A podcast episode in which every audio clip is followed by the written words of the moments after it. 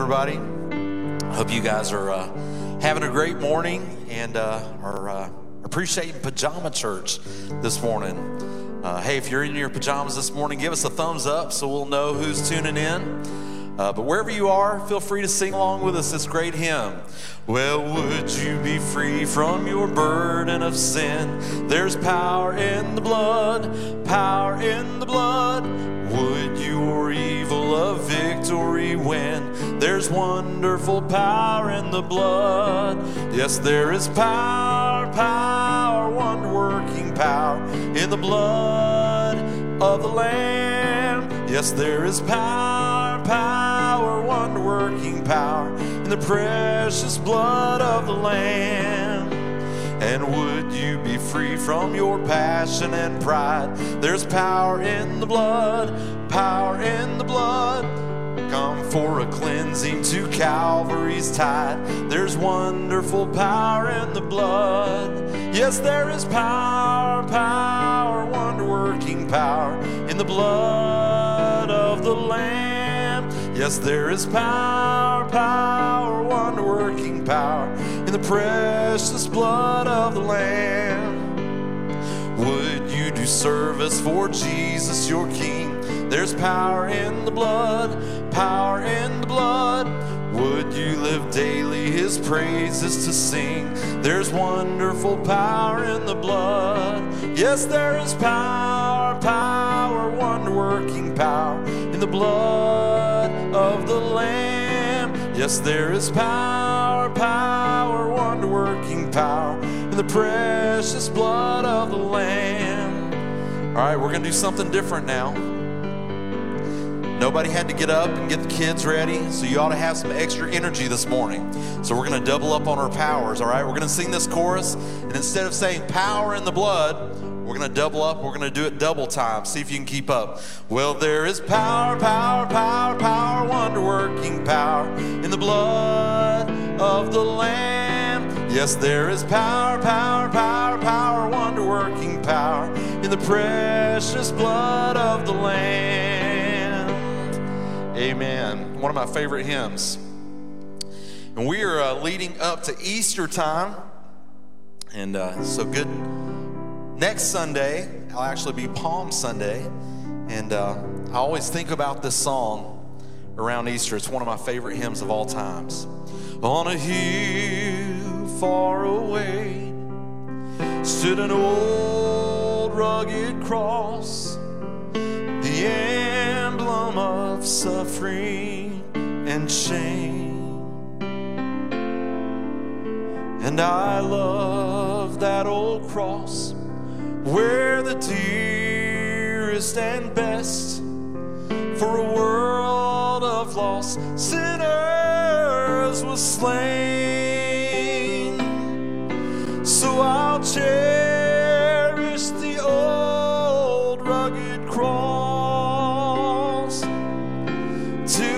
trophies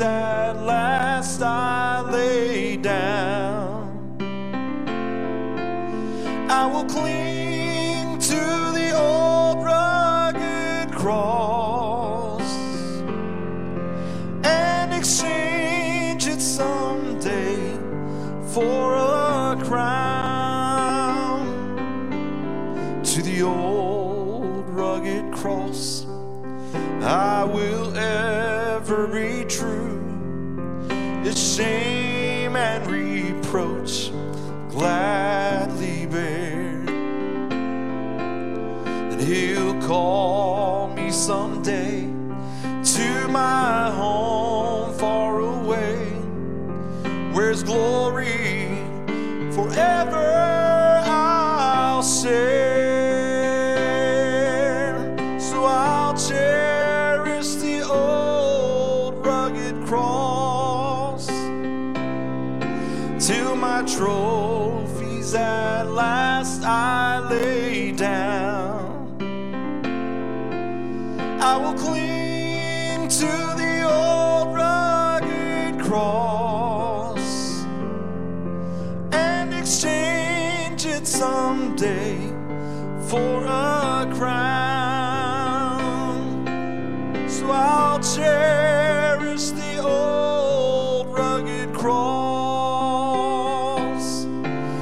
burdens at last I lay down. And I will cling to the old rugged cross and exchange it someday for a crown.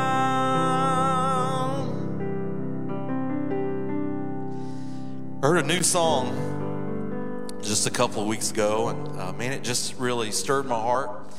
And I want to do it for you this morning. It talks about all the things that God created and all the things that He sent. But this morning, I'm so grateful that He sent Jesus just for me.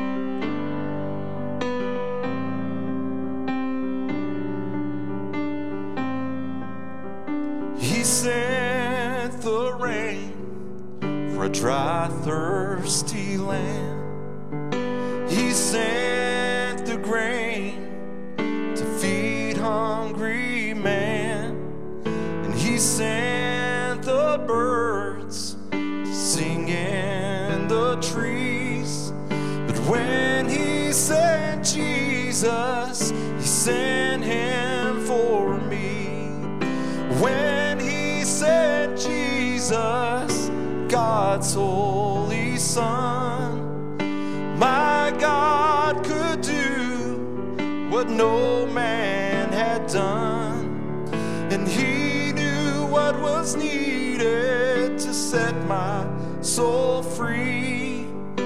When He said Jesus, He sent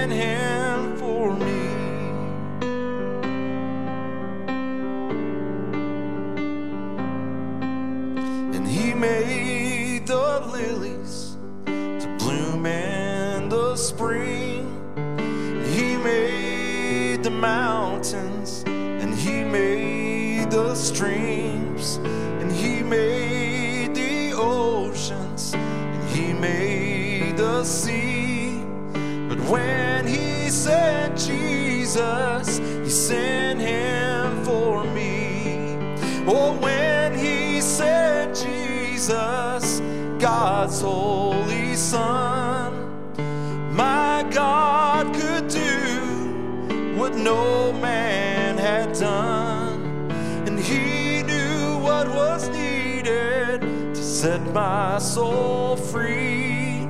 And when He sent Jesus, He sent Him for me. Oh, and when He sent Jesus, God's holy Son. My God could do what no man had done, and He knew what was needed to set my soul free. And when He sent Jesus, He sent Him for me. When He sent Jesus,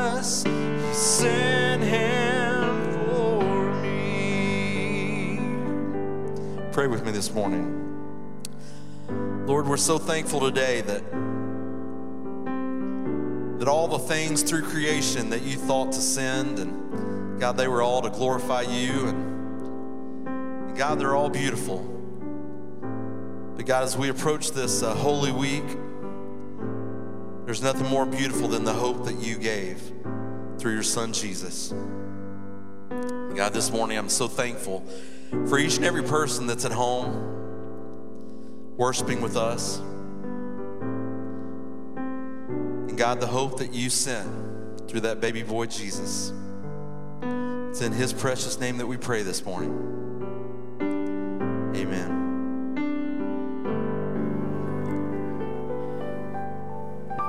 Just when we thought we were done with COVID, it strikes again. And after th- three years of Lynn and me both avoiding contracting COVID, we caught it, as you well know. We both were out last week. I'm th- grateful to Tyler Dunn, who stood in my place and, and preached the Word of God, and what a great job he did. As we were dealing with it, I started getting reports of others within our congregation uh, who became sick. And here we are again, me preaching to a, a near empty room uh, with only a few people here and you joining in by live stream, uh, according to Kelly, attending pajama church. He, he said earlier, he said, I started to wear my pajamas this morning, and, and I thought, well, I started to wear mine too. Wouldn't that have been something for us to be doing that? Wearing pajamas. I, I saw where a few folks are up and dressed and ready to go, and you're not in your pajamas. So, but at any rate, thank you for joining in this morning.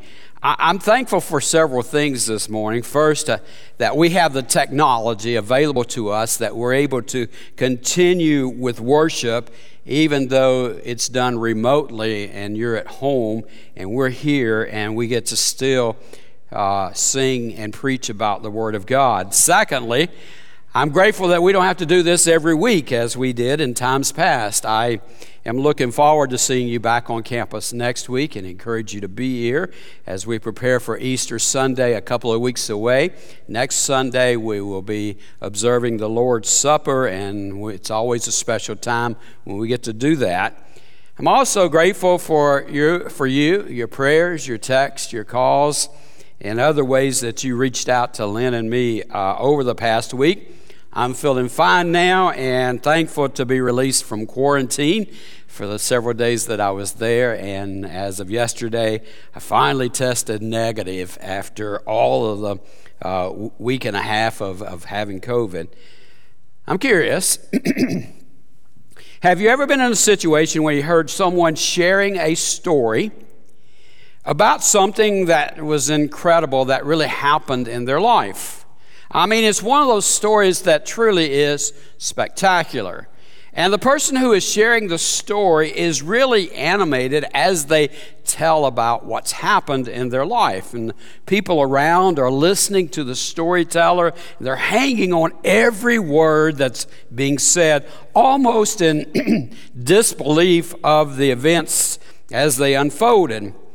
And he ends the story, and the people respond in amazement about the magnificent ending and how it all came together. It was truly an amazing story and deserved the sense of awe and the attention that everyone paid attention to it. And then someone else speaks up and says something like, If you think that was an incredible story, and then they proceed to tell about a time when they had their own story if something happened to them. It's as if the second guy who is trying to tell a story is trying to one up the very first guy. I know you had a cool story, they might think, but my story is better than yours. And then you, as you've heard this guy say this, you start thinking back, you know what? That seems to be that guy's MO all the time. This, this one up guy seems to always, after he listens to someone's story, turns around and says, Well, listen to my story. It's an incredible story. And uh, you start thinking, Well, I've heard this before quite often. Like he wants to be the center of attention and he wants everybody to hear his story, which is much more fantastic than the other guy's story. Have you ever known someone like that? I have. Uh, known a few people in my lifetime like that. In fact, there have been times when I have caught myself in that very position of being that one up sort of guy, and I have to catch myself saying, wait a minute, this is not your time. Let the other person's story stand out. But you know, the only thing that, that takes the sting out of hearing that one up guy tell his story is if his particular story is just as fantastic as the one that was shared before. That makes it a little easier to believe and to accept that this guy really did have an incredible story, and I really wanted to hear it. You know, there's actually an account where a group of people who were gathered for a festive occasion in the Bible, and, and that exact thing happened. A couple of men were in a crowd that was gathered, and they both had very incredible stories. Now, in Scripture, we're not privy to the conversation, the discussions that may or may not happen between these two. But there, we, we know that there were a lot of people who were gathered and they seemed to be having a good time talking about things that have happened. But these two men, uh, have their stories of incredible events that uh, happened in their lives, and both of them were actually very spectacular and very historical. As wonderful, as wonderful as their stories are, and we're going to talk about that in just a moment, theirs isn't the main focus of the biblical accounts recorded by three of the Gospels Matthew, Mark, and John. The story is really about someone much greater than those two had, who had these stories. It's really about the worship of Jesus, the Son of God. So if you want to follow along, I want you to turn to your Bibles to John chapter 12. That's the account we're going to use today. These three Gospels tell about this gathering that happens just days before Jesus was to be put to death. Mm, before we get into John's records, it's important to capture the setting of what took place sometime before. In fact, if you back up into the previous chapter, chapter 11, we find the miracle performed by Jesus of bringing Lazarus back from the dead. He's one of the ones who has this incredible story. It's an intriguing story about these two sisters, Mary and Martha, and their brother. And they send a message to, to Jesus uh, about their brother that he needs to come. He needs to come immediately because his, their brother is sick and they want Jesus to heal him. And, and they send this message, very personal message that says, Lord, come because the one that you love is sick. It's a message of urgency. And they just know that Jesus is going to come drop everything he's doing and come quickly to take care of the needs of their brother Lazarus. But that's not what Jesus does, and you're so familiar with this.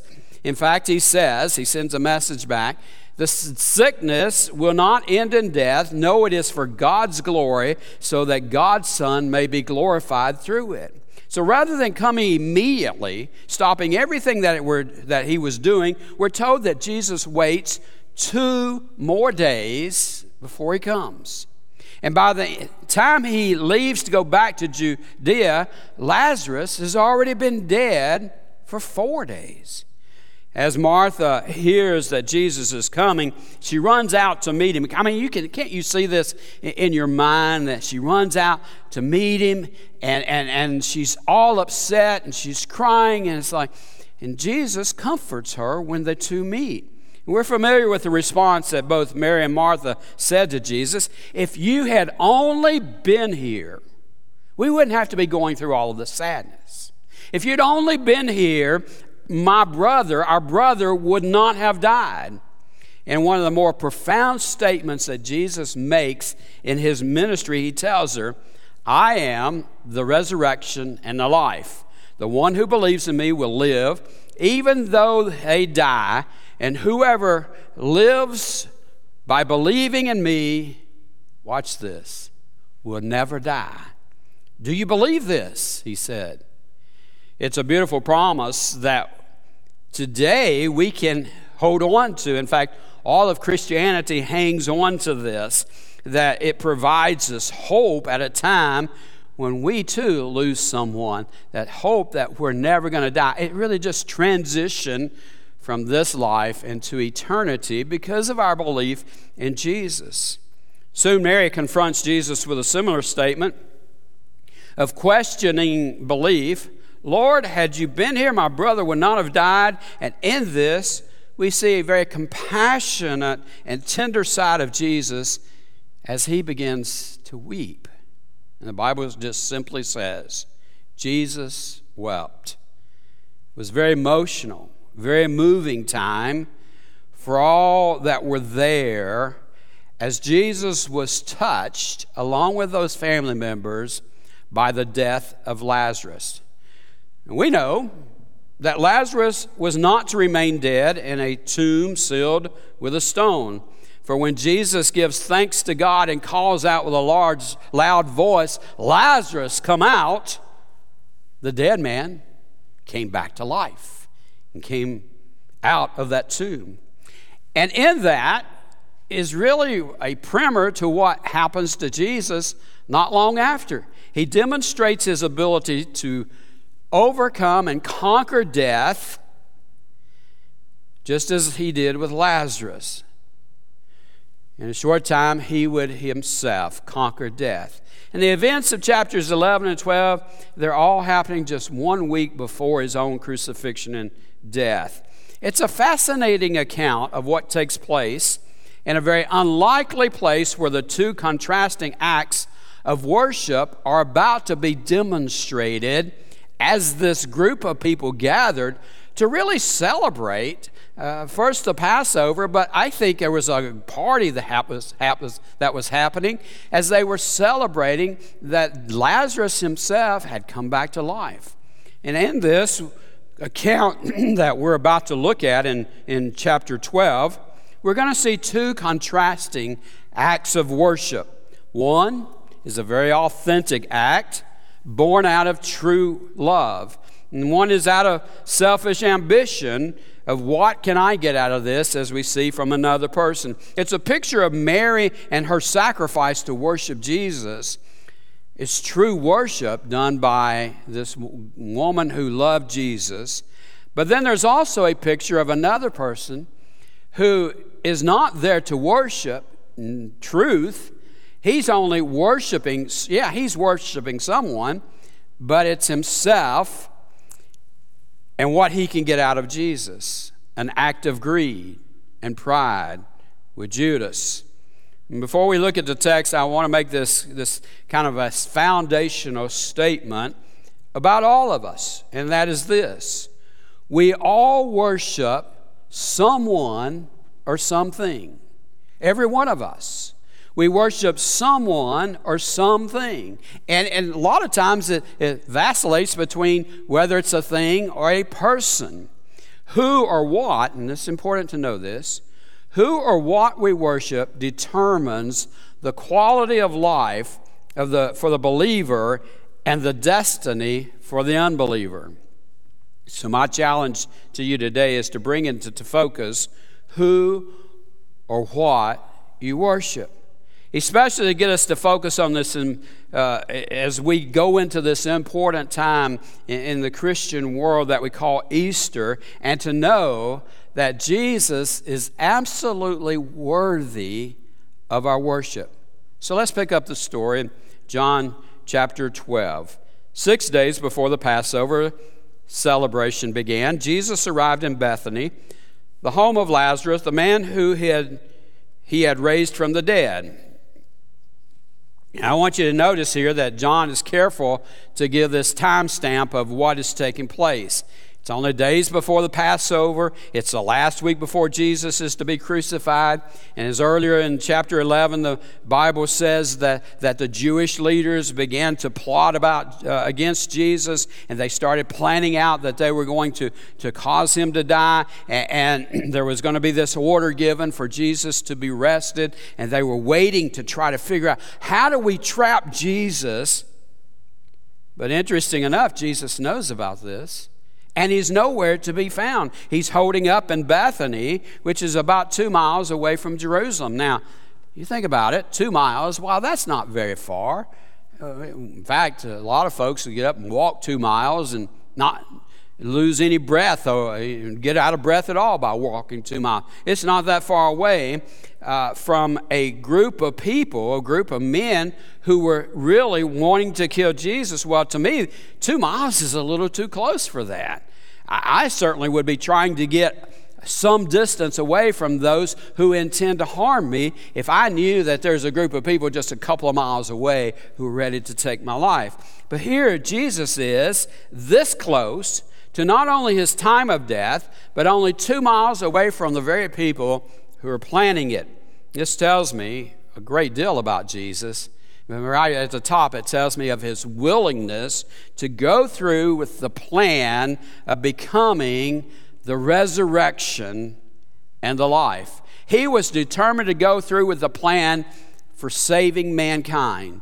Jesus, he's not shying away from it, he's not hiding or backing away from it. he's out there, he's with a lot of people, but he's waiting for the time to be just right. So a dinner, it goes on in verse 2, it says, A dinner was prepared in Jesus' honor. Martha served, and Lazarus was among those who ate with him. Now, let me stop here. And let's take note of the people who were present at this party, at this celebration, at this dinner. First, there was Martha, and the Bible says that Lazarus was there. We will see in the next verse that Mary was also present. His disciples were there. And there was another man, the one whose house or home was being used to host the dinner. And in Matthew's gospel, we're told that the man, we're told the man's name uh, and that he was present. It is a man by the name of Simon the leper. We don't know exactly who this man is, but here's what we do know Simon the leper would have been someone who was well known to the people within the region. And once he had leprosy. He could have very easily been called Simon the ex leper. But now, this man who was once ostracized is allowed to be living in town. So it's assumed that he has been healed, and it's speculated by many that it was Jesus who did this healing. Uh, at least that uh, he, he once was this leper, and in that case, he had, to, he had to have had a healing, and Jesus is the one who brought the healing in. So you have this good number of people that are gathered together. There's a lot of activity, there's a lot of fellowship going on. Now, this is where this possible exchange of stories could have happened. Simon is talking about how he used to be this outcast. Uh, and now he's able to be with his family. He's able to walk around the streets freely without people calling bad things to him. And I'm sure he might have said something like, Well, you should have seen my hands and how they were all twisted and immovable, and my legs didn't work very well. Oh, and oh, my face, oh, my goodness, full of sores and disfigured, as someone who had leprosy would have been seen. And all of a sudden, He's telling the story. My fingers began to work and my hands straightened up, and I was able to use them again the first time in a long time, and I was able to stand without assistance from any one or any sticks to hold me up. And, and my face, oh, my face, cleared up. I wasn't ugly to look at anymore. I looked like I did years ago. What an amazing thing that happened to me. It would have been an amazing healing that he had incurred. Know, all the people would have been, wow, what an incredible story. We remember when you were walking around that way. We remember that we couldn't be close to you because of this. And, and now you're sitting here with us. And Lazarus may have jumped up. Said, oh, that's nothing. Man, I tell you, I was dead. Look at me now, I came back to life. I'm probably thinking, well, if they were telling that story, they all laughed and rejoiced and they were enjoying each other's company. And Jesus is there and he's maybe hearing all these conversations. We know that they were having a good time. And you can't help but wonder, really, as I kind of think through this, what would Jesus have been thinking as he was listening to this? Because really, he knows while this fellowship is taking place and everybody's having this great time, he knows that his own death is imminent and on the days away. And then verse 3 says this here we see this act of worship by Mary. And Mary took a 12 ounce jar of expensive perfume made from essence of nard, and she anointed Jesus' feet with it, wiping his, hair, his feet with her hair. The house was filled with fragrance. Now, I'm not going to spend a lot of time on what it was that Mary used to anoint, just that the scripture says that it was, uh, it was very expensive. We know that it was hard to get and, and had to come from, from uh, India. Uh, Judas later identifies it as a year's worth of wages. Now, for us, that would be a little weird today for someone to take the time to interrupt a meal and, and pour perfume all over someone's head and feet. We'd be thinking, what's all that about? But not in that day. It was a common Jewish custom. But uncommon to do it actually during the meal itself. But here's Mary. She's got this expensive ointment it may just be her greatest treasure and single most valuable thing that she possesses. And what she do with it? She gives it to the Lord without hesitation, without reservation. She breaks the flask so that she can pour out every drop and willingly gives her most valuable treasure to Christ. No one told her that she had to do it. No one commanded her or compelled her. She just does it. And then, in a culturally unacceptable act of selfishness, she lets her hair down and begins to wipe the feet of Jesus. She does this as an expression of pure worship, love, and adoration. And this is the first picture of worship that I want us to see. Mary places herself where? At the feet of Jesus now she knows fully who Jesus is, and she worships him with all that she is and all that she has, and she gives her greatest treasure. She is totally transparent with him and open to his presence and worships him. It did not matter who else was in the room. It Did not matter what customs were allowed or disallowed. It did not matter what it would cost her or how humiliating it might seem to place, be placed at the feet of Jesus and use her very hair to wipe his feet. She recognizes the moment and she's in the presence of her Savior and Lord and truly worships. Makes me wonder When's the last time that you've been caught up in worship in a way that really, maybe not physically, but it could be, physically falling down as an act of surrender in awe of the presence of Jesus and worship Him? Totally, unashamedly worshiping Jesus.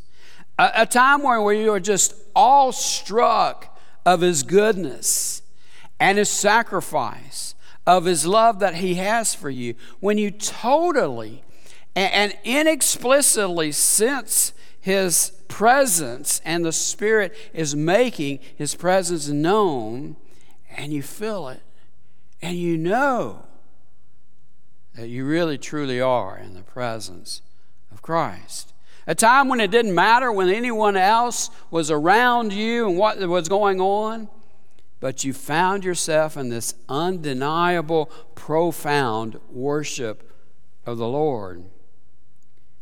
Man, I, I, I know that may be hard to do in what you're setting today, but I long for the day when in our church we experience that kind of worship where it does not matter what's taking place that we're here and we sense through the power and the presence of the Holy Spirit, God doing an incredible thing where we're just in a sense of awe.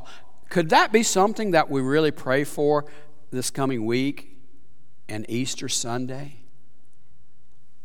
Maybe revival begin to break out when we're totally surrendered to the presence of Jesus Christ. Has it been a while since it's been this way for you?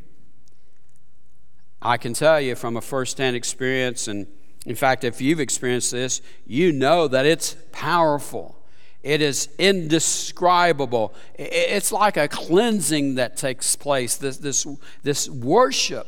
When you have that kind of experience that I'm talking about, you know that you have experienced and been in the presence of Jesus.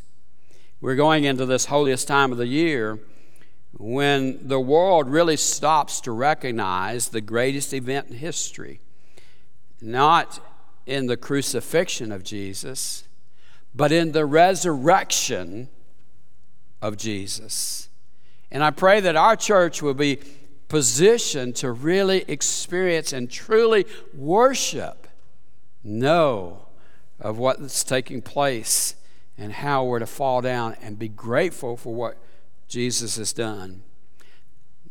But worship doesn't just have to be in a church setting or maybe in that kind of setting that I just described we have different kinds of worship that we can experience.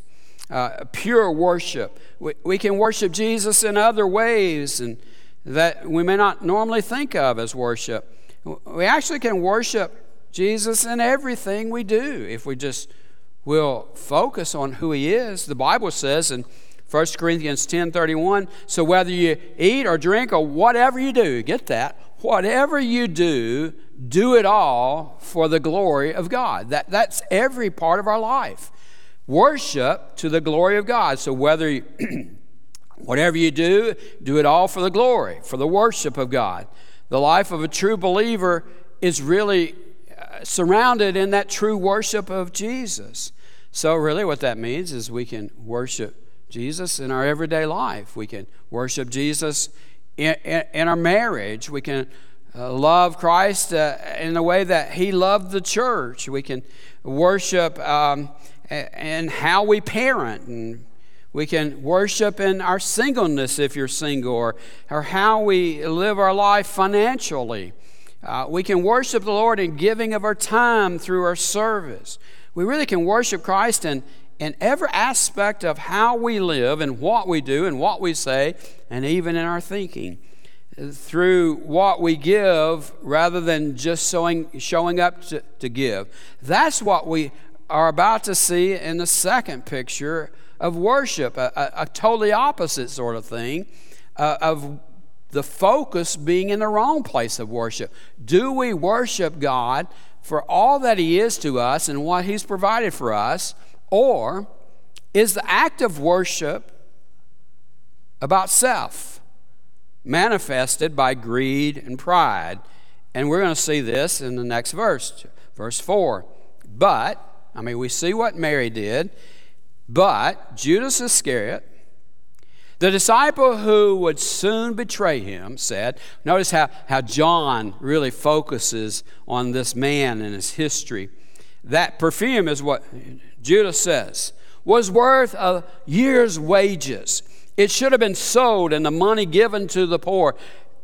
And not, watch how John describes this, not that he cared for the poor. Again, he's talking about Judas. He describes him this way He was a thief, and since he was in charge of his disciple of the disciples' money, he often stole some for himself. Do you know what Judas says here? Are the very first statements. I mean, what he is said about Judas and what he says here that uh, talking about the perfume, those are the very first words that recorded about Judas himself. And, and it really describes the kind of personality that he has. Now, keep in mind, Jesus certainly knew what kind of person Judas was when he chose him be part of the 12. And as he traveled around, and John says that he was actually stealing some of the disciples' money all during this time. Now, you stop and think about it, though. What he says is this couldn't that be used for something greater, like giving to the poor? Sounds like a reasonable person that might make this point that's said in verse 5. And that would be a worthy cause, and we certainly should do that. And Jesus teaches us that we should do that. And use that money rather than waste it on perfume all at once. Sell it and help the poor in a way that might be an act of worship, right? Makes sense. But only if the true intentions are there. And in verse 6, true intentions are revealed of what was Judas in Judas's heart. He was more interested in having money in the coffer used for outreach uh, that he personally tended that he could take a part of his for himself. He's just a few days away, remember, of selling out the Messiah uh, to be cruci- arrested and crucified for a few shekels of silver. Uh, but his intentions were not authentic, they weren't true. His interest wasn't in really in giving generously to the poor, it was having access to the funds that he himself could misappropriate. He really doesn't care about worshiping Jesus. In fact, he actually interrupts the true worshiping of the one who is loving Jesus and worshiping him. And it's instead of focusing in on what Mary is doing, he starts thinking about himself. What can I get out of this? The focus is on himself rather than on Jesus. What an act of worship of self uh, it was as he watched as this expensive alabaster jar of nard was being poured, poured over Jesus. It was as if he was watching his share of the profits being made off with by another act. We know it's just a matter of time that Judas makes a deal to hand over Jesus to the Jewish leaders. And here we see that Judas is guilty of worship, not of Jesus. Judas is, is guilty of a worship of self. And Jesus understands this. It says in verse 7 that he replied, Leave her alone. Jesus sees the intent of Judas's heart. He knew that charity was not about what Judas was really had in mind. Judas's intent was about not about giving to the poor. it's not about an act of worship to honor God or to act or honor Jesus. It's an act of worship of self. So he, she did this, as the Bible says, in preparation for my burial. And rather than focus on what Judas's intent is, Jesus turns around and says, Leave her alone. Let's focus on what Mary's intent is. It's a pre- preparation for what is to come in his burial. Mary may have been saving this for some other reason, for her dowry later on in life. The family could have had plans for such an investment of this. But God knew that this pre- was present in the home, and it was preparation for the burial of Jesus. No greater purpose had ever been graced than to have this anointing oil poured over Jesus as this act of worship, as this act of preparation for what's coming. And Jesus tells us soon that he would be put to death. Jesus understood her intentions and he knew her heart, and in that, he's pleased and he was honored. So here we see two very different contrasts of worship. Uh, very real in the lives of two prominent people in close association with Jesus. First, Mary makes it all about Jesus, and Judas makes it all about himself. So let me ask you this question How do you worship Jesus in your life? You can kind of size it up for a moment and think about how much to your time do you really spend and how you live your life making it about Jesus? And then contrast that with how much time do you take in your life making it about your life, making it about self. How do you worship today?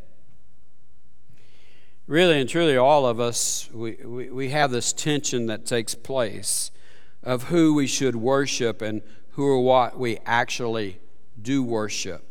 Warren Wiersbe said this God and Satan have this in common. Each desires our worship. God wants us to worship him because he is worthy and he is gracious and he graciously wants us wants to transform us. A good reason for us to worship God. Satan wants our worship because he wants to destroy us. And worship is the easiest way to achieve that diabolical purpose. This explains why worship involves warfare. Whenever we bow to worship God, the adversary will oppose us. Yeah? It's not always easy. The more we worship, the more time we spend in true worship of the one who is worthy of our worship, gets, makes it easier for us to worship. But never forget that we always have Satan trying to detract us from that. And one of the ways that he does that is say, you know what, you just really need to focus on yourself. You just need to take care of yourself. Put yourself above everything else. But really and truly, the New Testament teaches us otherwise. In fact, throughout the Bible it says, who we're supposed to love first. And the greatest commandment is to love God first, foremost, and then to love others. And then you go on, it says to love self after that. Love God first, love others, but then self comes last. After all, doesn't Jesus deserve our worship for what he's done for us? That he would give up his life so that we could have everlasting life? God wants us to worship him because he is worthy.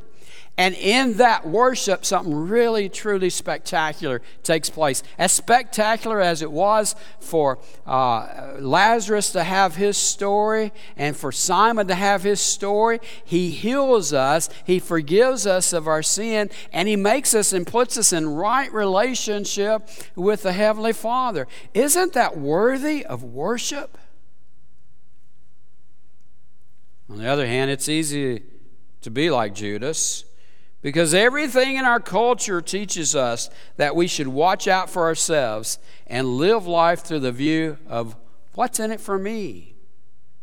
Oh, if we could be more like Mary, we would quickly find out that time and intimate fellowship with our Lord, we hear His voice and we feel His presence, it prepares us to worship Him through our service, through our faith, through our love, and through our obedience.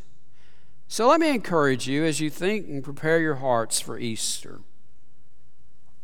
Let us begin to just see that our relationship with the Lord is much more than a casual acquaintance like Judas had with Jesus. But yet, it's so much more deeper in our relationship of what Jesus has done for us. As we, as a church, as we, as, as a Christian world, uh, as, as, as we are His family, begin to think about and prepare for Easter and the resurrection day, that we're able to just find some time to get at the feet of Jesus and worship Him and have that personal, intimate relationship with Him. Now, here's what the Bible says happens when we choose to do that. And James is writing and he says, if you really want to feel the presence of God, if you really want to sense the true act of worship as Mary sensed, as maybe you've sensed in times past, here, here's how you do it it's as simply as drawing near to God. And here's what James did in the end right there. He said, Draw near to God, and He will draw near to you. What an act of worship that is. To be able to say, God, I want you. I want to be near you. I want to feel your presence. And when I do, you draw near to me. I challenge us as a church to do that over these next couple of weeks and beyond. Maybe something spectacular would begin to happen in the life of our church, and we would experience an incredible revival to take place in the hearts and minds of our people. Would you pray with me, please? Reverend Father, we do thank you for these incredible stories of how Jesus intervened in people's lives. And I, I thank you that historically we have these written down and, and truly happened, and the Bible records them. But yet, Father, we know that there's, based on the promises that you've given to us, that that promise uh, of writing things down does, didn't stop in the New Testament days. But even today, when we surrender our lives to you, to you, and, and we ask Jesus to forgive us of our sins, and, and we make him the, our, the Lord of our lives, that at that moment when we invite him in, there is our name. It's written into the book of life. And the difference that that makes, not only for eternity, but in everyday life. And our right response is to worship you, to worship Jesus. So I pray, Father, that we will worship Him in truth and honesty. May it start right now with us. We ask these things in Jesus Christ's name. Amen. Hi, good morning. Thank this you is again Kelly. I for want to take a joining moment with to us this personally morning. thank you for joining us for today. And let me encourage stream. you to be here next Sunday as we uh, will partake in the Lord's Supper and, and that that become an act of worship uh, with our Savior and Lord to, to really focus on the sacrifice that He made. But also, as we begin to think in terms of a few weeks away, the Easter celebration, that we would not only um, be here, but we would invite others to come on that Sunday morning to, to be a part of the worship service, to, to truly experience the act of worship that we find through Easter. Again, may God bless you, may God keep you safe, and thanks again for joining in this morning. We'll see you next week. Hi, good morning. This is Kelly. I want to take a moment to personally thank you for joining us for today's live stream. I hope today's message was encouraging and inspiring for you. You know what? We would love to hear from you. If you're here today and you made a decision for Christ, or maybe you just have a simple prayer request, we would love to know about that. You can text the word prayer to 615 776 1807. One of her pastors will be back in touch with you. Hey, if you're in the neighborhood, we'd love to see you in person. You can join us for life groups at 9 a.m. or blended worship at 10 a.m. And let me say this from your youngest family member to your family member that has the most years of life experience, we have a place for you. You know, I believe that we're living in unprecedented times. People all around us are looking for sources of hope. And you and I, we both know where that hope is found. We have a God who loves us, and He wants to meet us right where we are. But you know what? He loves us too much to keep us there. So come and join us, whether online or in person. We would love to shake your hand, give you a smile, and uh, do life with you here at Sunset Hills. Have a great week, everybody.